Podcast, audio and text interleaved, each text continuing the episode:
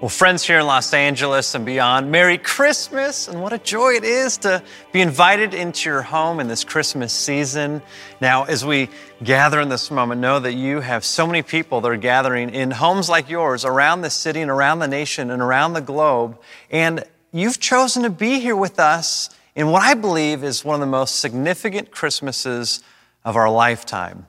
In fact, in your home right now, maybe the sounds in your home have sounded different than it did back in March. You know, maybe you're spending the seasons listening to more Christmas music. Maybe even this morning or today, the, the smells in your house smell different than, you know, back in March. Maybe there's some bacon or cinnamon rolls or pancakes that have been cooking.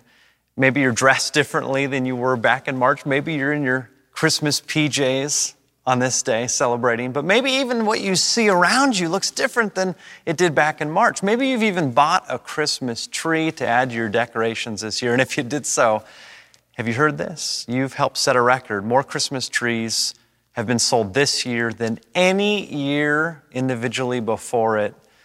And it reminds us that in the midst of this year, we need Christmas more than ever.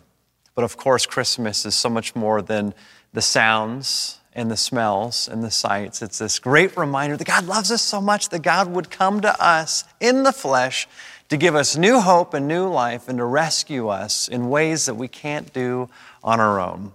And on this day, we are concluding a sermon series taking a look at some of the most famous Christmas carols of all time. And it's actually it's helped me get into the Christmas spirit in this year. We started this Sunday right after Thanksgiving in the Advent season. And if you've missed any of those, you can go search for Bel Air Church on our YouTube channel, get caught up and hear how we've unpacked the history and the theology and the practical meaning for us today in 2020 and beyond for the songs of O come, O come, Emmanuel, O come, all ye faithful, angels we have heard on high, last week, Joy to the World, and today in this last wrap up sermon, a hymn that was written by a young man simply a year after he began following Jesus. I mean, imagine that. A year after choosing Jesus as Lord and Savior, he writes this hymn, which is one of 6,000 hymns that this gentleman wrote.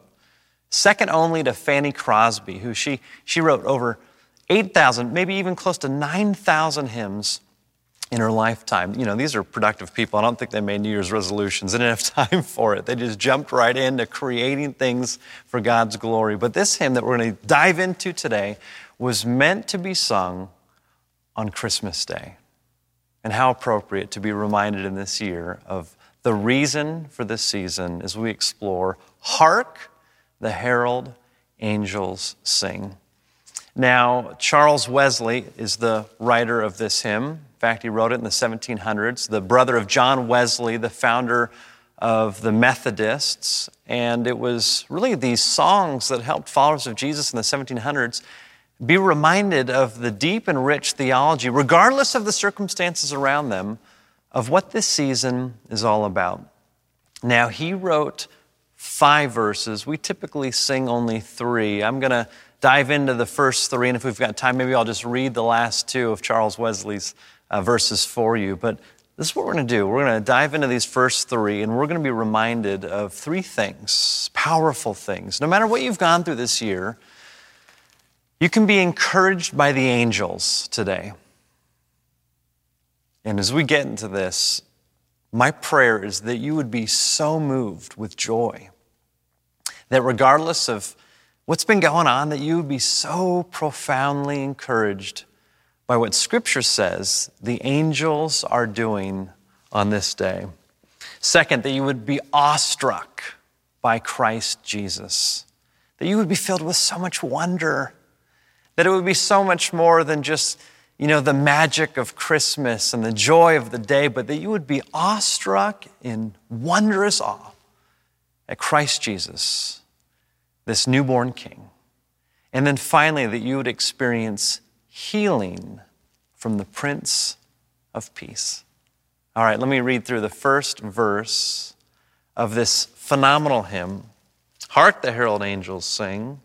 begins like this Hark, the herald angels sing. Glory to the newborn King. Peace on earth and mercy mild. God and sinners reconciled. Joyful, all ye nations rise. Join the triumph of the skies. With the angelic host proclaim Christ is born in Bethlehem. Hark, the herald angels sing, Glory to the new-born King. It begins with that word that we rarely use in culture, that in the Christmas season we can be reminded of hark, listen. In the midst of all the noise, in the midst of all the news cycles, in the midst of all the numbers that are out there, listen up, friends. There's news to share with you today. Listen up, listen up, listen up. For the angels are singing. In fact, last week we dove into this, and even the week before we dove into this with Joy to the World and Angels We Have Heard on High. There's this great truth that is revealed in Scripture that angels are rejoicing over Jesus day and night, 24 7, singing, Glory, glory, glory to the Lord Almighty. They sing in Latin, Gloria in excelsis Deo, glory to God in the highest heaven. And they join not only with themselves, but they join with all of creation rejoicing. But the deep richness of this hymn reminds us that when we listen to what they're singing about, we can be so encouraged on this day. What are they singing? Well, three lines here. First, it's glory to the newborn king. We see this in Luke chapter 2 glory in the highest heaven. There is this great rejoicing, this great truth that the angels are giving glory to this newborn king, Jesus Christ. That's what we're doing on this Christmas morning. You know, the word glory I talked about two weeks ago in the sermon, Angels We Have Heard on High. The word glory in the Hebrew language is kabod. Just a quick uh, recap if you missed it. Kabod means heaviness, weightiness, significance, matter. We use this language all the time in our culture. We give more weight to certain people's opinion. Uh, certain things matter more to us than others. Certain events in our past are more significant and stand out. All those words are kabod, their glory. Every human being on the planet gives glory to everything and everyone in their life, varying degrees. Certain things don't matter that much, and certain things matter a whole bunch. In fact, some people's opinion matters so much in your life that you are caught up in the gravitational pull of the weight of their perspective, and you, you've changed the words that you speak around them, your behavior around them, in ways that enable you to get caught up in their orbit. And these angels remind us if we have the ears to listen, hark, listen up, friends. There is one who matters more than anyone else. There is one who has more significance than anything else. And it's this newborn king, Jesus from Nazareth, God in the flesh you see, angels, seemingly in Scripture, know a lot more about God than we do. And so, of course, it makes sense that they, they would give glory to God. It seems like angels in Scripture don't get distracted by all the things you know, that we do. They don't get caught up in material things. They don't get caught up in, you know, trying to fit in in a politically correct sort of way. They don't get caught up in, you know, keeping up with others or, or having a right reputation in a way that maybe lacks integrity. It seems like they, they know who God is and they worship God as a result, and there's this great glory, this great sense of God mattering to them that they are caught up in the, the, the grand orbit around God, the Father, Son, and Holy Spirit. And yet, the next two lines of this hymn reveal to us something so profound that, you know, I learned back in seminary and I knew it, but I didn't know it. And as I've been studying for this sermon, I've been sharing it with some close friends, and It has encouraged me so much because the angels aren't just praising Jesus for what Jesus has done for them, and they aren't just praising Jesus for who Jesus is. They're actually praising Jesus for the things that Jesus has done that don't directly affect them. Listen to this. Lines three and four of Hark the Herald Angels Sing go like this Peace on earth and mercy mild, God and sinners reconciled. Again, this hymn is saying, Listen, listen. The angels are singing. Glory to the newborn king. That makes sense, but peace on earth and mercy mild, God and sinners reconciled. You know, angels are like us, Scripture says, in the fact that they can sin sin, the Greek word hamartia, uh, gives kind of the picture of an archer, you know, uh, like Katniss Everdeen from the Hunger Games, you know, pulling it back. And, you know, to sin is to aim for the wrong thing. When we aim our, our energy, our attention, our resources towards things other than God's best for us, that's been a helpful way for me to understand what it means to sin. And when we do so, we miss out on this vibrant life, the life to the full that God promises us. And so we see in Scripture that actually angels not just can sin, but all the angels that exist, countless angels, we have no idea exactly how many they are, have already made their choice, and they either have sinned or they haven't.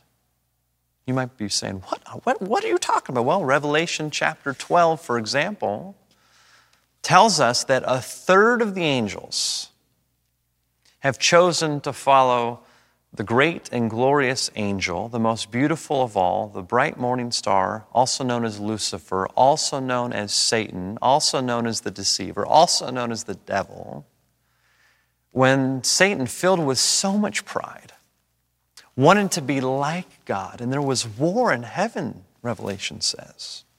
And Revelation isn't just a picture of eternity future, it's a picture of all of eternity past present, and future. And it says in Revelation 12 that a third of the angels took up arms against God. They sinned. They aimed for the wrong thing in their pride. In choosing the wrong thing, they followed Satan. And scripture says that a third of the angels were cast down out of heaven. Fallen angels, sometimes referred to as demons like us, they can choose the wrong thing. They're not the ones singing glory to the newborn king. The third, who have followed Satan, have made their decision. They've made their choice. They've been cast down out of heaven. It is the other two thirds, the glorious ones who have been aiming true at God, their Creator. They're the ones who are singing glory to the newborn king. They're the ones singing in such a way that we should listen, hark. The herald angels sing glory to the newborn king, but then they sing peace on earth and mercy mild, God and sinners reconciled. While angels can relate to us in the fact that they can sin or not, here's how they cannot relate to us. Did you know that there's not one scripture passage in all of Scripture that gives evidence to the fact that, that angels will ever be forgiven? Those third that sinned, that chose to follow Satan, there's no chance for them ever to be reconciled back to God. In fact, throughout all of Scripture, whenever there is a, a, description of the reconciling work that God does ultimately through Jesus Christ, the saving work of Jesus Christ, the, the purpose of Christmas that God in the flesh would come, it is entirely for humanity and all of God's creation, but it does not include those fallen angels. And here you have two thirds of the glorious angels rejoicing, not only about Jesus, but they are singing about what Jesus has done, not for them, but for you. I want you to imagine it this way. You've been to a sporting event, you know, or a, a, great concert. It seems like less these days we're able to go to, but if you remember back, likely perhaps you didn't sit in the front row. Maybe it was in a, a section further back. I remember as a kid going to Chavez Ravine here at Dodger Stadium, and you know, we got the nosebleed seats. We call them the nosebleed seats. They're such high elevation. You know, the, the, the, oxygen was thinner up there, and you had to, you know, just strain. And remember, my grandpa would bring binoculars just to look down to see Kirk Gibson, Orel Hershiser, Fernando Valenzuela in the 80s. I mean, it was just, it was amazing to be there. And it was so loud in Dodger Stadium. And even though we were peering from afar, we were longing to look down at what was happening on the field. We as fans were rejoicing in what was happening on the field. And when our team won a victory, oh, we were on our feet. We were singing, I love LA. We were chanting. It was just, it was amazing, right? Maybe you've had similar experiences where you've celebrated a team on the field or you've you know, you've sung along with a beautiful performance on stage from afar, but it is clear that it is not you performing on the field. It's not you performing on stage. You are the fan rejoicing in what is happening down there. That is the picture that I want you to have on this Christmas morning. You are on the field. You are on the stage. And all those angels, countless multitudes, the heavenly hosts that are rejoicing, are up in the stands and they are rejoicing that now God and sinners, that's you and me, all people, Scripture says, have been reconciled through the saving work of Jesus Christ. And it began with his birth, the beginning of a perfect life, a sacrificial death, a burial, a resurrection, an ascension in the right hand of the Father. It is Christmas that sets the stage. It is the opening whistle. It is the opening note that is played for this great and grand, glorious story that you are caught up in on this Christmas day with all the things going on. It's a reminder that there's angels celebrating the victory of Christ in you. You know, we as humans, we celebrate Super Bowl champs, right? We celebrate World Series champs. We celebrate Academy Award and Grammy Award winners. But the angels, they're celebrating you. Of all the gifts that you can get in this Christmas season, would you open up in your mind and in your heart this truth that the angels are longing to look into this great and glorious truth and they are rejoicing in what Jesus has done for you. In fact, in 1 Peter 1:12 it says that the angels long to look at the good news sent from heaven by the Holy Spirit. And if we as fans can get so caught up and call it our team and we won. We can perhaps understand just a fraction of what it's like to be an angel who is celebrating the victory that Jesus began on that Christmas morning in your life and in mine. So much so that it causes them to rejoice over the work of Jesus. You are not somebody who is alone on this Christmas morning. You are not somebody who is off afar, watching in and peering in and, you know, out in the cold, looking through the, the fogged up window at activity that's going on inside. No, no, no. That, that's, that's the angels who are looking in at you. Remember, Scripture says, Jesus says, where two or more are gathered in my name, I will be there. When we're gathered together, through the power of the Holy Spirit, and Jesus wants to remind you that, that Christmas is all about the incarnation. God coming in the flesh, beginning this phenomenal story of redeeming redemption And for those of us that are followers of Jesus, to be reminded of that today, I know I need that reminder. As a pastor, as a follower of Jesus for 20 years, I need that reminder to receive that gift, but also to give that gift away to others as well. Maybe there's family in your life, or neighbors in your life, or coworkers in your life, or you know the person that you see, you know, at the checkout, the, the grocery store. You know, this is the season where we can give gifts that last throughout all of eternity to somehow study this truth and to share it with others that, you know, have you ever thought about the fact that that angels are rejoicing over what Jesus has done for us? Maybe to enter into those conversations. We want to help you in having those conversations. In fact, if you go to our website, you can sign up for new groups in the new year, ways in which you can get connected, join classes. We want to equip you on that journey. But we are people that not only uh, get the gift of Jesus, but we give the gift of Jesus away to others as well.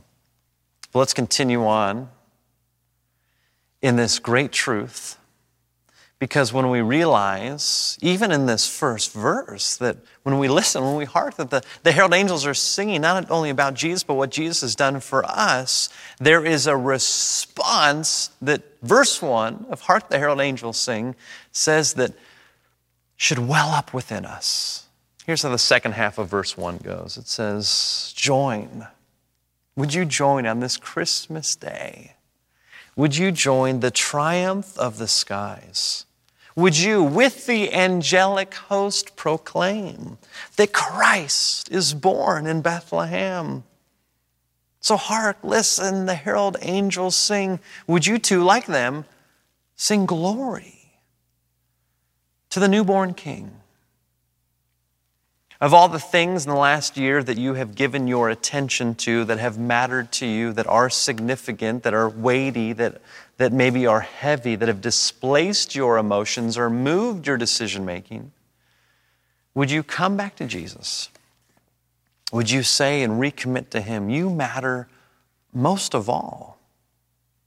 Your opinion is weightier than all others. You, you are more significant than all others. You, you matter more than all others. On this Christmas day, you can recommit to Jesus and you can join with the angelic hosts that are proclaiming glory to the newborn King.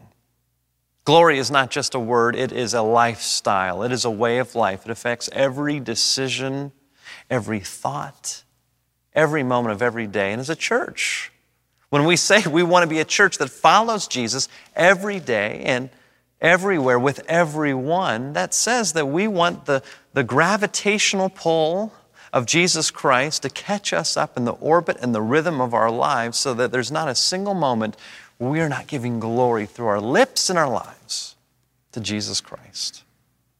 If the angels can sing about something that doesn't impact them, shouldn't we sing about this very thing that is for us, for you? God and sinners reconciled. Let's give glory to Christ, the newborn King. A lot more verses left, though. Verse 2 goes like this Christ, the highest heaven adored, Christ, the everlasting Lord. Late in time, behold him come, offspring of a virgin's womb. Veiled in flesh, the Godhead see. Hail the incarnate deity pleased as man with men to dwell, Jesus our Emmanuel. Hark, the herald angels sing, Glory to the newborn King. If we've been encouraged by the angels, my prayer is that this verse would cause us to be awestruck by Christ Jesus. You know, so often we say Jesus Christ, and you know, it's a great reminder that Jesus uh, is not his first name with Christ being his last name. It's not like Drew Sam's Jesus Christ. That's, that's not how it goes. Jesus is his name. In fact, in the Hebrew language, it is Yeshua. In fact, embedded in the name given to him by his parents is this truth of two words brought together. Yeah, it's the beginning of Yahweh, Jehovah, the name of the Lord, the God of Israel, the great I am, and Shua, which means saves. So, even in the earthly name of Jesus, is a reminder that it is It's Yahweh that saves. It's no king, it's no political power, it's no product, it's no movement, it's no uh, perfect vacation or magic number, it's not a amount in your bank account. It's not a certain degree that you might have or a certain amount of hours that you could work. No, it is Yahweh that saves. And so here we have Jesus, who is fully human. Ah, but Christ, again, not his last name, that is a title. Anointed One, Messiah, Lord. And this hymn causes me awestruck wonder, and in my prayers, it would cause you awestruck wonder because Jesus wasn't just born on that Christmas day and begin his life in that moment. In fact, how the hymn says it is Christ by heaven, highest heaven adored, Christ the everlasting Lord, late in time, behold him come. Now, there's no one on the planet that that could be applied to other than Jesus. I mean, every single person, when they're born, is not by definition late in time. They're by definition early in time. The moment someone is born, it is first second, second second, third second, you know, the first minute of their life here outside the womb and the first hour and the first day and the first week, the first month. They are not late in time. In fact, Scripture also says that life begins at conception. Psalm 139 says, from God's perspective, don't you know, I knit you together in your mother's womb. And so, even at that moment of conception, those first few seconds and minutes and hours of life, by definition, every human being is not late in time, it is early in time. You know, and Father Time is catching up to all of us and every single one of us. We're one year older than we were a year ago. And so as the years go by, some of us are later in time than others. But this hymn reminds us that Jesus, when he was born on earth, he is the Christ, the Messiah, the anointed one, the everlasting Lord. And he came into this earth late in time. He's already existed for all of eternity. This should leave us in awestruck wonder at the mystery, the cosmic reality that is really impossible to wrap my mind around, let alone perhaps your mind around this truth that Jesus has always existed. Listen to these scripture passages. In John chapter 1, speaking about Jesus as the Word, the gospel writer John, as a Greek citizen, speaking in the Greek language to the Greek citizenry, knowing that the word logos, word, was very fundamental to their understanding within that secular society as the source of truth, the source of reason. He borrows that language. He says, In the beginning, the Word already existed. Again, he's speaking about Jesus. He says, The Word, this is Jesus we know, was with God. And the Word was God. In fact, he, this is about Jesus, the Christ. He existed in the beginning with God, and God created everything through him, and nothing was created except through him. So, this little baby Jesus that we celebrate on this Christmas morning not only has existed for all of eternity, Scripture says that he was with God in the very beginning, and in fact is God. He is not half human and half God, he's fully human, but he's also fully God. And John chapter 1 says in verse 3 that everything that exists, that tree in your room, the hairs on your head, not on your head, not on your chin, the clothes that you wear that came from synthetics or cotton, whatever it might be, all the things that we find on this planet, in fact, not just on this planet, but in this universe, and not just in this universe, but in the vast expanse of everything, all of it was existed through Jesus. You know, I've got some friends who they do not believe in the existence of God, and we talk quite a bit, and, and we've got a great long-standing relationship. And you know, they often talk about the Big Bang theory as the the beginning of all life, all things, and this this uh, perspective that there was this singular event that caused the expansion of the universe that actually science says continues to expand and expand and expand. And you know, I have conversations with them as somebody who, who stands under the authority of God's word, and I say to them, you know, I, I agree with the Big Bang Theory. And in fact, according to Scripture, I know what the Big Bang Theory sounded like. In fact, the Big Bang sounded like this. It says it in Genesis 1 Let there be light. And this great truth revealed in Scripture that there was a singular event through which all things have been created. And like science says that all of the universe continues to expand out from that singular event, isn't it remarkable to think that the Word of God, the command of God, the let there be light of God, started everything and has continued to expand out? And I say to them, and it kind of catches them in a trap, and I'll say, you know, I love the truth that science says that the universe continues to expand because you know what that reminds me is that God's command has no ending. It continues to move out to the ends of the cosmos, creating more and more and more. And the very word that God spoke, John says, is the word, Jesus. I mean, have you thought about it this way that the very words that God spoke, let there be light, let there be water, let us create humankind in our image. Have you ever thought? this is a deep, rich, theological, mysterious truth that the very words that God spoke, the, the radiance of God's command, the revelation of God's command, the extension of God's will, is Christ before Christ became born as Jesus. You know, these are lofty thoughts, but they're true thoughts emanating from the heart of God. In fact, in Hebrews 1, it says it this way Long ago, God spoke many times and in many ways to our ancestors, to the prophets, and now in these final days, He has spoken to us through His Son. In fact, God promised everything to the Son as an inheritance, and through the Son, He created the universe. The Son radiates God's own glory and expresses the very character of God. And He sustains everything by the mighty power of His command.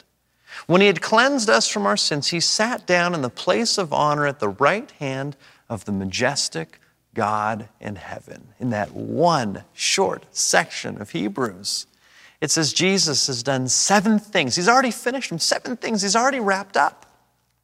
In fact, that is going to be my sermon to begin 2021 to see the seven things that Jesus has already accomplished. And in fact, you can join us beginning right here, right now, today, at signing up for a 40 day devotional based on those seven finished works that Jesus has already done, beginning on the first day of 2021. Go to our website. You can go to bellaire.org forward slash fresh start. We want a fresh start in this new year. And you can sign up to receive those in your email inbox, and the first one will come on January 1st.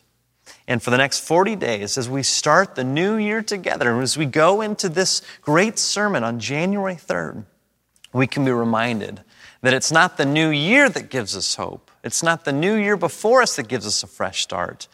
It's the finished work of Jesus Christ. So we'd love for you to go to our website, bellaire.org forward slash fresh start. Sign up for that to receive it on January 1st. But listen to this. This is John 8, 56 through 58. Jesus says, your ancestor Abraham rejoiced that he would see my day. He saw it and was glad. And then the Jews said to him, You are not yet 50 years old, and yet you have seen Abraham? He lived hundreds of years ago. And then Jesus says this Very truly I tell you, before Abraham was, I am. This Jesus, this human, is fully God, has existed for all of eternity. In fact, Another point in Scripture, believe Luke chapter 10, Jesus says, I saw Satan fall from heaven like lightning. There is none other in the cosmos that is like him. He is worthy of our attention. He is worthy of being the center gravitational pull of our lives. And he has come in the flesh, offspring of a virgin's womb, veiled in flesh, the Godhead see.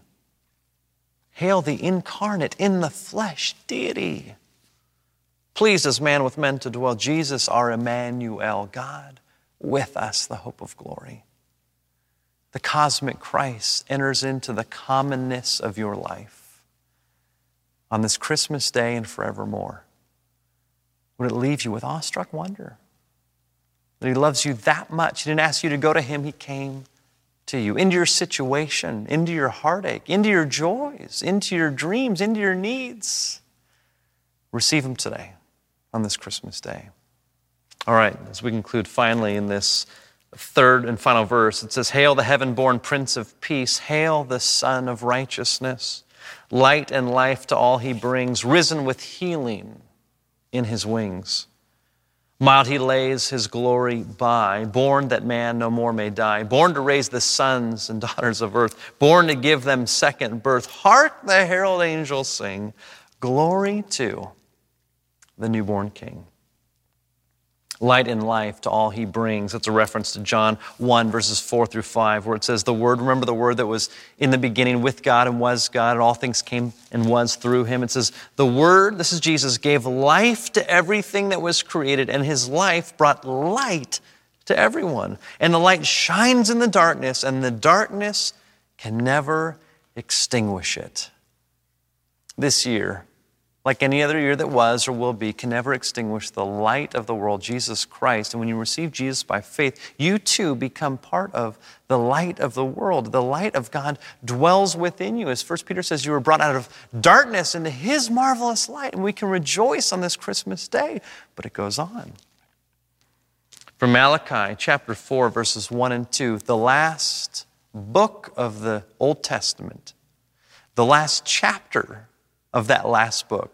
Malachi 4 says this The Lord of heaven's army says, There will be a day of judgment that is coming, burning like a furnace. On that day, the arrogant and the wicked will be burned up like straw. They will be consumed, roots, branches, and all. But for you who fear my name, in other words, for you who have put your faith and trust in Jesus, the Son, not S O N, but S U N, bright and glorious and shining, the Sun of Righteousness will rise with healing in his wings. And you will go free, leaping with joy like calves let out to pasture. On this Christmas day, we don't need to just be encouraged by the angels and not just awestruck by Christ Jesus, but it is also to be healed by the Prince of Peace, the Sun of Righteousness. And Jesus has come not just to tell you that He loves you, not just to remind you that you are loved and to be encouraged this day, but to heal everything that is broken within you. Everything in your life. Jesus has come to set right. And unlike the angels who could sin and then be healed from it, be reconciled from it, there's this truth that whether it's choices we made or choices that were made for us or things outside of our control, maybe we've been victims of, all of those things, Jesus has the power as the Prince of Peace, as the Sun of Righteousness to rise up in your life to begin and bring to completion in His presence one day complete healing, emotionally, relationally, psychologically, spiritually. So, friends, my prayer for you and for me in this Christmas season is that we would listen to what the angels sing and it would bring our attention back to Jesus Christ, our Prince of Peace, our Sun of Righteousness. That we would get that gift again in our life and we would give it away to others. May God bless you in this Christmas day, now and forevermore. Let's pray. Jesus, you are worth it. May our lips and our lives, like the angels, like creation, like those that have gone before us, give you all the glory now and forevermore. It's in your mighty and matchless name we pray. Amen.